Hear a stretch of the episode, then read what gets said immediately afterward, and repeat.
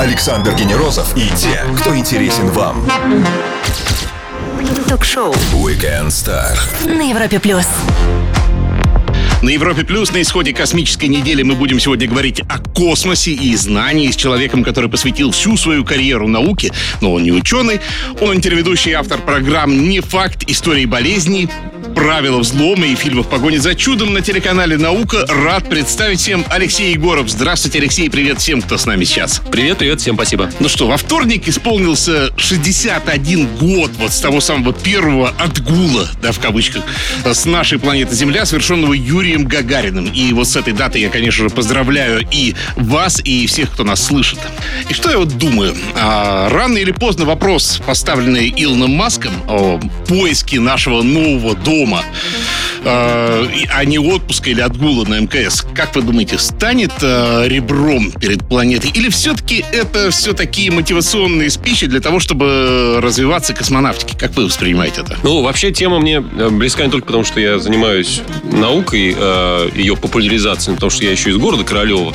Этот вопрос волнует уже э, умы наши сколько, я не знаю, больше полувека, ну, собственно, с того момента, как началось покорение космоса. И, конечно же, Илон Маск не первый, кто ставит такой вопрос и ставит его ребром. Но пока, наверное, все-таки рановато говорить. Вот если говорить сугубо научно, да, рановато говорить о поиске э, каких-то других э, мест для проживания, пока мы, собственно, здесь еще у себя как-то не очень-то до конца освоились и изучили нашу планету. Вот, наверное, пока как вот этот надо гештальт закрыть, а потом уже думать, куда убегать, потому что пока, собственно, убегать-то причин нет еще. Хорошо. Нужны ли люди в космосе, или это скорее вопрос престижа? Почему псевдонаучные взгляды на жизнь популярнее настоящих научных? А также куда отнести конспирологию к научному знанию или психиатрии? Все это узнаем у нашего гостя, ведущего телеканала «Наука» Алексея Егорова в течение часа на Европе+. плюс и Bronze, Fixun, Never Let It Go прямо сейчас.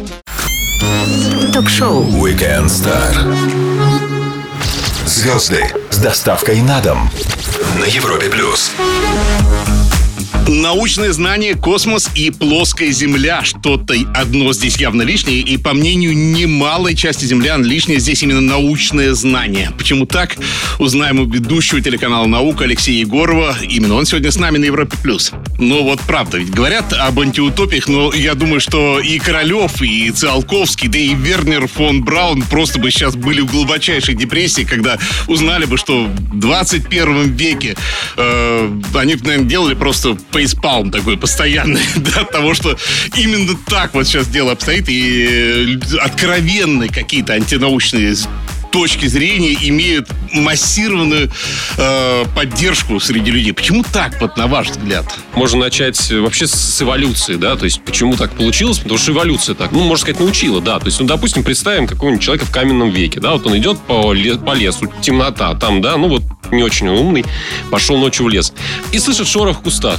Ну, то есть два варианта какие, что это может быть? Либо ветер, второй вариант, он менее как бы возможный, менее вероятный, что это какой-то там зверь, тигр, допустим, да? Скорее всего, все-таки ветер, но, возможно, тигр. Человек, который подумал, что это ветер, он пойдет дальше. Скорее всего, с ним все будет хорошо, но есть шанс, что это действительно тигр, и его съели. И тогда он свои а, гены, вот такой образ мышления, логичный образ мышления, он его не передаст дальше потомкам. А тот человек, который подумает нелогично, подумает, что это тигр, залезет на ветку, просидит там полчаса или час, дождется, пока, значит, тигр уйдет там, да, и, скорее всего, как бы и тигра не было никакого. Но вот такие вот гены, ну, скажем, допустим, в этом случае такого труса, да, но нелогичный поступок он совершил, эти гены передадутся дальше. И вот эта вот а, способность находить а, какие-то соответствия, где их нет, этих соответствий, или какие-то нелогичные ответы давать на, казалось бы, вполне простые вопросы, вот генетически мы так предрасположены. Мы очень любим искать где-то какие-то соответствия, где-то какие-то совпадения и корреляции проводить между этими вещами, где, казалось бы, никаких э, корреляций не должно быть. Ну хорошо, а насколько тогда эффективно в целом а, у человечества получается с этим бороться? Потому что,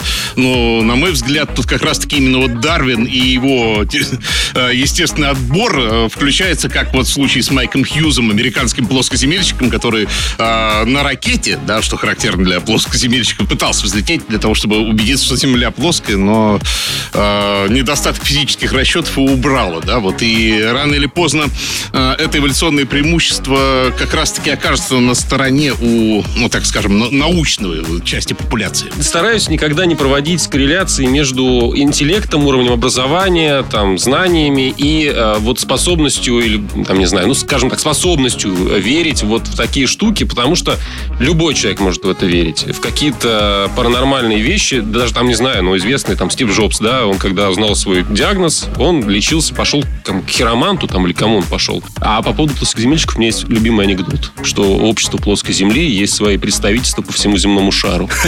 Это хорошо сказано, да. Напомню всем о космосе и его восприятии говорим с ведущим телеканала «Наука» Алексеем Егоровым. Вернемся после лучшей музыки на Европе+. плюс. Все, что вы хотели знать о звездах. Weekend Star на Европе плюс. Истина скучна и часто пугает людей. Возможно, именно поэтому в третьем десятилетии 21 века так комфортно людям выбирать свою правду. Так ли это узнаем у ведущего телеканала «Наука» Алексея Егорова. Именно он сегодня с нами на Европе+. плюс. Ну, вот правда, мне кажется, сейчас такой момент, когда э, источников информации стало огромное количество. Вот. И вместо того, чтобы людям легче получать эту информацию, да, то есть ее вроде бы легко, но разбираться в ней сложно. И люди выбирают какую-то такую позицию, как я называю это, информационный шведский стол, да, то есть ты подходишь с тарелкой своего восприятия и набираешь э, ровно то, что тебе симпатично и то, что тебе нравится. Вот. И это тоже вот эти вот как раз-таки искажения вносит. Тут я, правда, не знаю, тут я в тупике, как вот с этим бороться, да, потому что ну, человек будет все равно набирать ту информацию, которая ему нужна. И обилие информации э, играет дурную какую-то службу. С одной стороны, да, с другой стороны, нет. Очень правильно сказал про искажения, потому что действительно существует огромное количество искажений. Они называются когнитивные искажения. Это, целая наука сейчас, когнити, когнитивная психология, по-моему, называется. Она, в принципе, довольно молодая. Термин придуман по-моему, в 90-х годах э, смысл в том, что что такое когнитивное искажение? Это ошибки в обработке и в анализе информации. То есть информации очень много у нас, да, и обрабатывая эту информацию, мы очень часто совершаем ошибки, о которых даже не подразумеваем. Там самая известная ошибка выжившего, например, да. То есть что это такое? Мы все слышали, например, что дельфины спасают людей, да.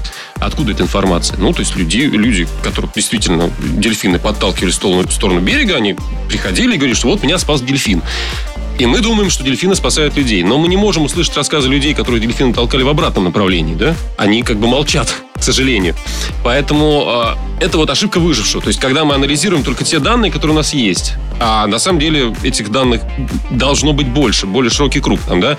там примеров много с этими ошибками выжившего. Есть ошибки меткого стрел, стрелка. Там их сейчас когнитивных искажений больше сотни уже доказано, э, что они существуют. И самый удивительный факт с ними, самый прям любопытный, что даже зная про них, мы все равно совершаем и все равно подвержены э, совершать эти ошибки. То есть даже когда ты знаешь, э, то есть они настолько на, на, на подкорке у нас записано, что вот, ну, ничего с этим не поделаешь. Тогда давайте э, привнесем элемент практичности все-таки, да. Как вот в этой ситуации? Вот когда мы берем два источника, один говорит земля плоская, другой говорит земля круглая, вот, третий говорит, что, не знаю, там вообще вогнутая. Вот, и э, мы более-менее сталкиваемся с визуально достоверной какой-то там формулировкой, да, то есть люди приводят доказательства какие-то. Что сделать, вот как отличить? Ой, хороший вопрос, как отличить. Ну, на самом деле все очень просто. Как бы есть э, человек, который тебя хочет убедить в чем-то э, сверхъестественным, паранормальным. Как говорят, очень любят э, фокусники говорить эту фразу, что экстраординарные способности требуют экстраординарных доказательств. Если вы только что подключились, напомню, что все выпуски нашего шоу доступны в подкастах. Подписывайтесь и слушайте нас в любой момент с любого места, а также еще лучше заходите на сайт Европа, плюс там вас ждут тексты, фотографии студии. Алексей Егоров, шоу Weekend Star. Скоро продолжим. Звезды с доставкой на дом ток-шоу Weekend Star на Европе плюс. Это шоу Weekend Star, и мы продолжаем разговор с ведущим программы «Не факты истории болезни» на телеканале «Наука» Алексеем Егору. А, ну, отвлечемся немножко от критерий истины. Вот вы говорите с точки зрения науки и э, научной точки зрения, но у вас, насколько я знаю, нет э, какой-то научной степени, да, и соответствующего образования. Вот так вот скажу прям четко глядя в глаза. А есть ли у вас моральное право говорить с точки зрения науки? Хороший вопрос. Не задумывался об этом. Нет, на самом деле, э, я занимаюсь популяризацией науки, да, то есть слово, которое уже набило оскомину, но тем не менее. А, я не ученый, не веду никаких, не провожу никаких исследований, и у меня нет вообще даже задачи, как я себе ставлю, как я, как я это понимаю, нет задачи кого-то чему-то научить. А моя задача сделать продукт, который будет интересен зрителю, который бы включил фильм и посмотрел его до конца. Вот все, на этом моя как бы задача, она заканчивается. Если получилось внутри этого а, какую-то информацию дать, которая человека заинтересует и потом сподвигнет его самого вот изучить эту тему, то что в формате документального фильма ну невозможно чему-то научить. Можно заинтересовать. Можно заинтересовать. Если ты заинтересовал, уже классно, потому что потом зритель пойдет, почитает статьи, посмотрит какие-то ролики, которые там более развернуты, я не знаю, или что-то, и сам уже будет изучать, потому что научить никого из-под палки невозможно, да, то есть фильм не для этого существует, на мой взгляд, и популяризаторы не для этого нужны. Они должны заинтересовывать людей, а давать им какую-то информацию, которая будет их цеплять. А, и после этого, если они заинтересуются, если они пойдут изучать источники, то считаю, что наша, ну, по крайней мере, моя функция, она выполнена. Хорошо. Принято. Ответ на непростой вопрос. Ну, а как вообще вы оказались в сфере научного телевидения, вот так вот скажу? Ой, как-то так, как-то так вот Ну, по получилось. образованию кто? Я журналист по образованию, закончил А. журфак э, Московского университета и, ну, какое-то время работал в новостях, потом понял, что как-то немножко это не мое, потом поработал в программе «Истории в деталях». Э, Мы делали портретные всякие фильмы с Сергеем Майоровым э, про людей. Потом я понял, что про людей как-то мне уже не очень интересно, потому что про людей сложновато. Характеры, все это, и с людьми работать сложно. А с железяками проще выяснилось, ну, мне, по крайней мере. То есть ехать на какой-то завод, рассказать, как этот завод работает, или как устроен там э, танкер какой-нибудь там, э, или, не знаю, как работает атомный реактор, вот мне как-то это казалось ближе. И вот, вот, вот, вот, вот, вот, и все. Вы себя позиционируете как ведущего, но в то же время, я так понимаю, что вы все-таки в значительной степени соавтор ваших проектов. Ну, Или вы просто так из скромности? В, в основном я автор. Как бы я пишу сам себе. В основном, в основном так. Если получается, что очень много э, проектов да, в году, то там, мы набираем команду авторов, которые там, помогают, либо сами пишут, а я потом как-то это просто веду. Но в основном я стараюсь писать сам себе, потому что мне так и проще, и честнее, как мне кажется. После маленькой паузы нашего гостя ждет серия быстрых вопросов, а я напомню всем, что с нами сегодня ведущий программы «Не факт» на телеканале «Наука» Алексей Егоров. Время для лучшей музыки на Европе+. плюс. Александр Генерозов и те, кто интересен вам. Ток-шоу. Weekend Star. На Европе плюс. Ему не привыкать говорить на каждое утверждение не факт. Возможно, потому что он ведет программу именно с таким названием на телеканале «Наука». Алексей Егоров сегодня с нами. Время для быстрых вопросов. Ответы в любом размере. Законы Мерфи. Профанация или все-таки вполне себе научная история? Отчасти научное. Дело в том, что мы просто очень плохо анализируем случайные события.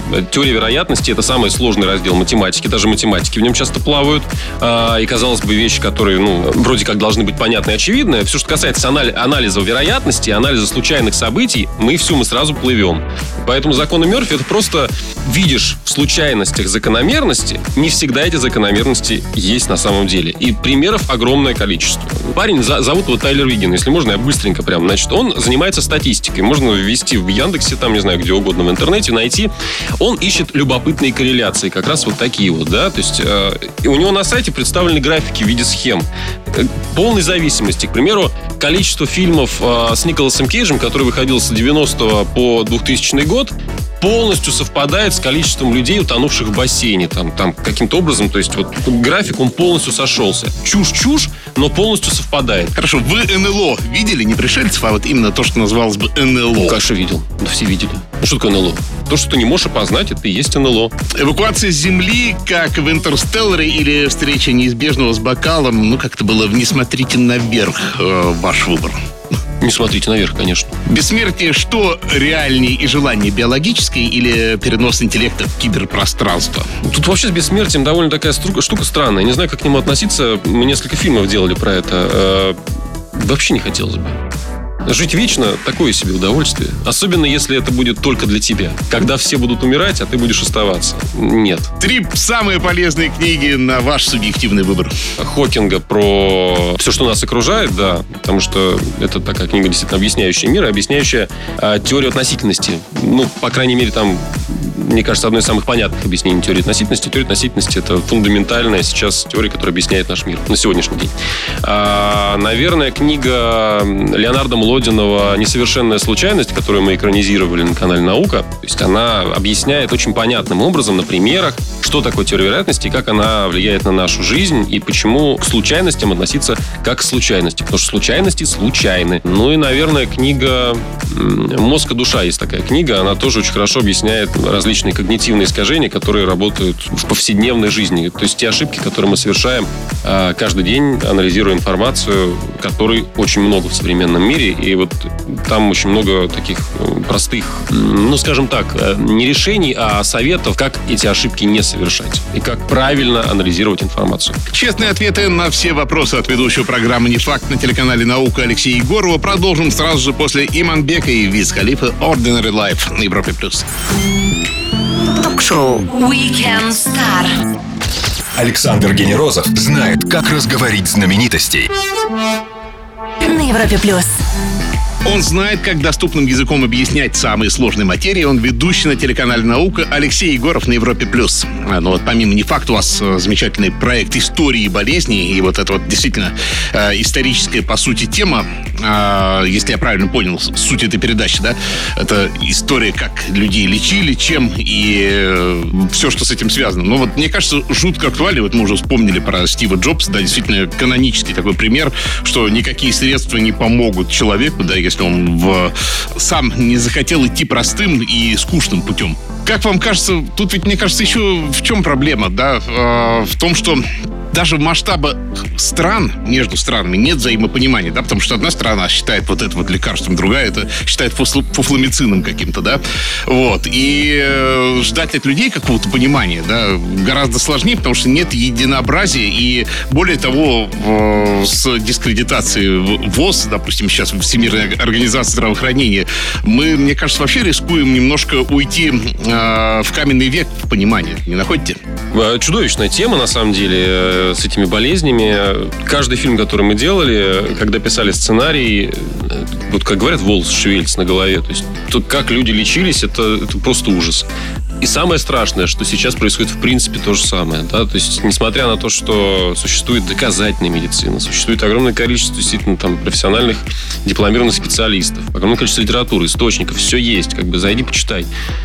Гомеопатия в большинстве европейских стран признана. То есть это выписывают врачи в клиниках. А гомеопатия что это такое? Это сахарные шарики. В них нет действующего вещества. То есть не о чем даже говорить. К счастью, хотя бы кровопускание ушло. Хоть, хоть, хоть на этом спасибо, да. А, а кровопускание считалось самым главным средством лечения на протяжении столетий. Это какие-то вещи, они совсем уж чудовищные, но это до сих пор работает просто потому, что на протяжении сотен лет люди этим пользуются. Вот как, ну вот он же пользуется, вот он же и он пользуется, и у меня знакомый пользуется. Ну, что же они, ну, дураки, что ли? Нет, ну вот, вот, вот, вот, вот так работает. Пропустили начало, ловите нас в подкастах для Apple, Google, на CastBox, Яндекс Музыки и, конечно, на сайте Европа Плюс. Там есть текстовые версии всех интервью. Алексей Егоров сегодня с нами. Вернемся после лучшей музыки. Ток-шоу Weekend Star. Александр Генерозов и те, кто интересен вам. На Европе Плюс. Космос, научные знания и предрассудки все это прекрасно уживается в наших головах. И наш гость знает, почему так. Ведущий телеканала «Наука» Алексей Егоров на Европе+. Плюс. Ну, давайте вернемся все-таки к теме космоса, да, коль мы с нее начинали. Собственно, э, человек в космосе нужен для чего, да? Э, для того, чтобы, ну, доказать и какие-то э, победить, в конце концов, спорить с природой вечным, да, что вот я могу. Во-вторых, для того, чтобы подстраховать ненадежность некоторых автоматики и электроники, как это было, по крайней мере, на заре космонавтики, да, потому что просто без него, возможно, там все не так бы хорошо работало. Ну и в-третьих, наверное, это в конце концов такое дорогое развлечение и пиар, да, то есть э, и вот есть мнение, что по достижении всех этих э, вещей, да, в космосе человек станет не нужен. Вот, а мы действительно близко уже достигли к тому, ну, все практически происходит э, в отсутствии человека. И что вот это вот сейчас вот пилотируемая программа, это вот как некий уже рудимент э, первой космонавтики. Как вам кажется, э, вот это соотношение беспилотный и летающий, вот этот разрыв, он будет лавинообразно дальше увеличиваться? Вот.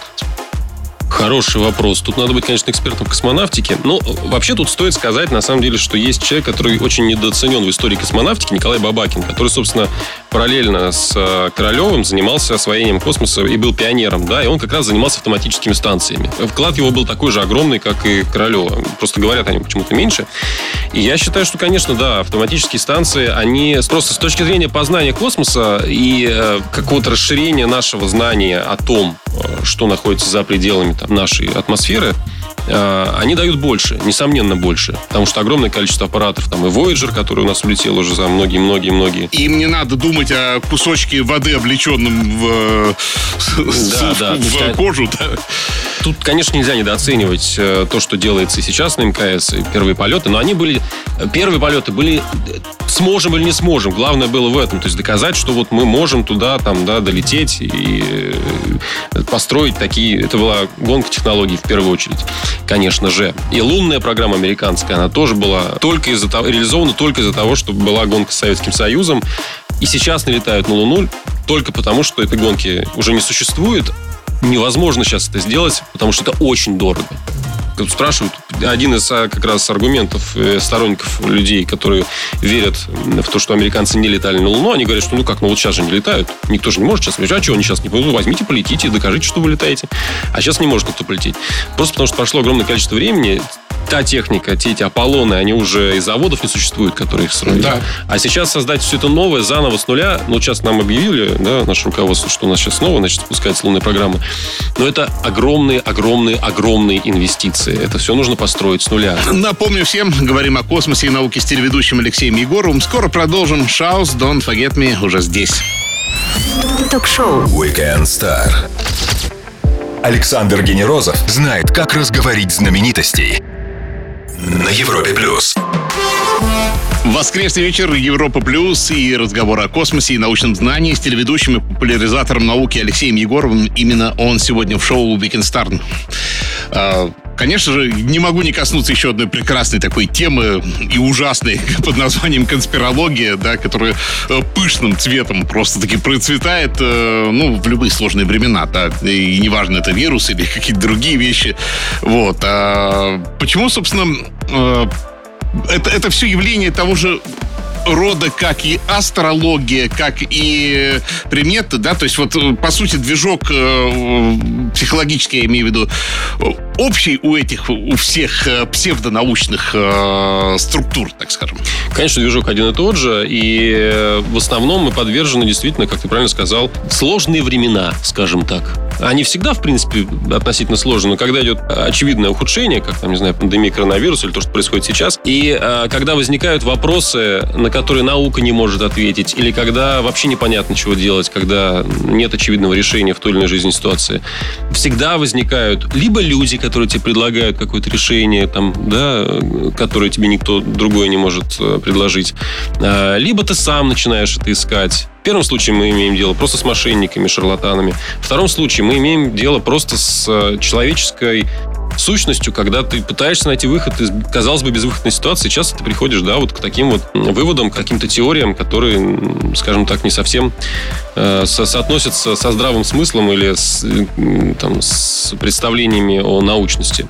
Тут очень просто об этом говорит э, Джеймс Рэнди. Это фокусник, он, к сожалению, ныне покойный, но он говорит так что невозможно доказать отсутствие. Фразу сложно понять, поэтому он приводит пример. Значит, ну как доказать, что отсутствует, ну, к примеру, Санта-Клаус? Я не могу доказать. Ты же мне говоришь, что существует. Вот ты доказывай. Тебе нужно убедить меня.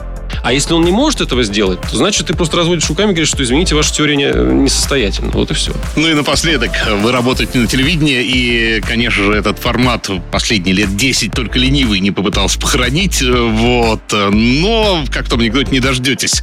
Э, Все-таки вы верите в определенное будущее классического такого вот вещания именно, да, или э, скорее это будет гибридная такая вот вещание плюс э, какие-то там дополнительные форматы? Сложно тут сказать. Ну, конечно, это будет какой-то гибрид. Конечно, телевидение в том виде, в котором оно существует. Просто все развивается, течет, но профессионалы и люди, которые все это делают, они будут нужны всегда. И примерно сейчас э, те же самые люди, которые делают телевидение, делают и, там, условно говоря, YouTube тот же самый. Алексей, спасибо огромное за интересный, содержательный разговор. Приходите к нам еще. Зовите Рады обязательно. видеть. Спасибо, спасибо. Позовем, хотя не факт.